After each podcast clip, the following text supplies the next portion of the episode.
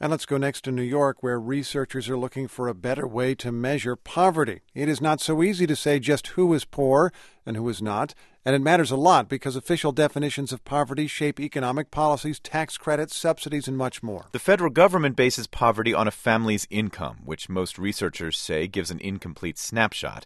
The researchers in New York have been gathering a lot more information than that, hoping for a more comprehensive picture. Today they have some initial results, as NPR's Pam Fessler reports. When I talk to low income people for stories, I often ask what poverty means to them. Frequently, the answer involves more than a lack of money, something much more intangible. It's like being stuck in a black hole. That's Ann Valdez, who's 47, unemployed, trying to raise a teenage son in Coney Island, New York. Poverty is like literally being held back from enjoying life, almost to the point of not being able to breathe. Now, researchers from Columbia University and the Robin Hood Foundation, an anti poverty group, are trying to get a more nuanced picture of what it means to be poor and struggling. They're following 2,300 New York City families, asking detailed questions over two years about their finances, their hardships, and their response. So we see that you were unemployed in January of last year. What did you do about it? Michael Weinstein of the Robin Hood Foundation says one thing they're trying to learn is which programs work and which ones don't. Did you seek job training?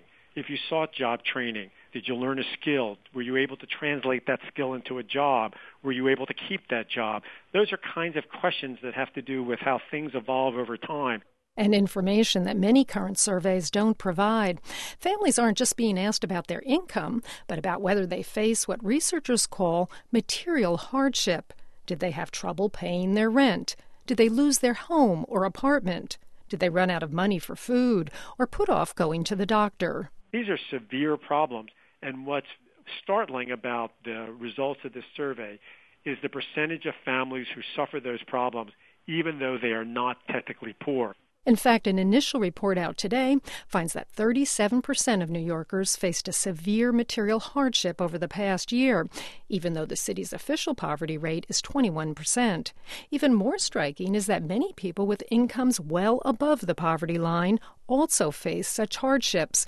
Chris Wimer of Columbia University says there are many possible explanations. Mental health issues could be excessive debt. So, if a large portion of people's incomes is being used to service you know, past medical debts, credit card debts, student loans, things like that, that may leave less room in the budget ultimately. So, another thing they're asking is whether people have enough money set aside for an emergency, like a broken down car.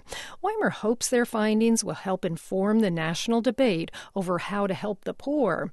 Scott Winship, a fellow at the conservative leaning Manhattan Institute, thinks it might. He says the problem of poverty is far more complex than it's often portrayed. The full test of how adequate our anti poverty policy is can't simply be have we moved people above a line or by cutting this program or that program are we moving more people below the line the real test is finding a way to help people like Ann Valdez get out of that black hole. Pam Fessler, NPR News.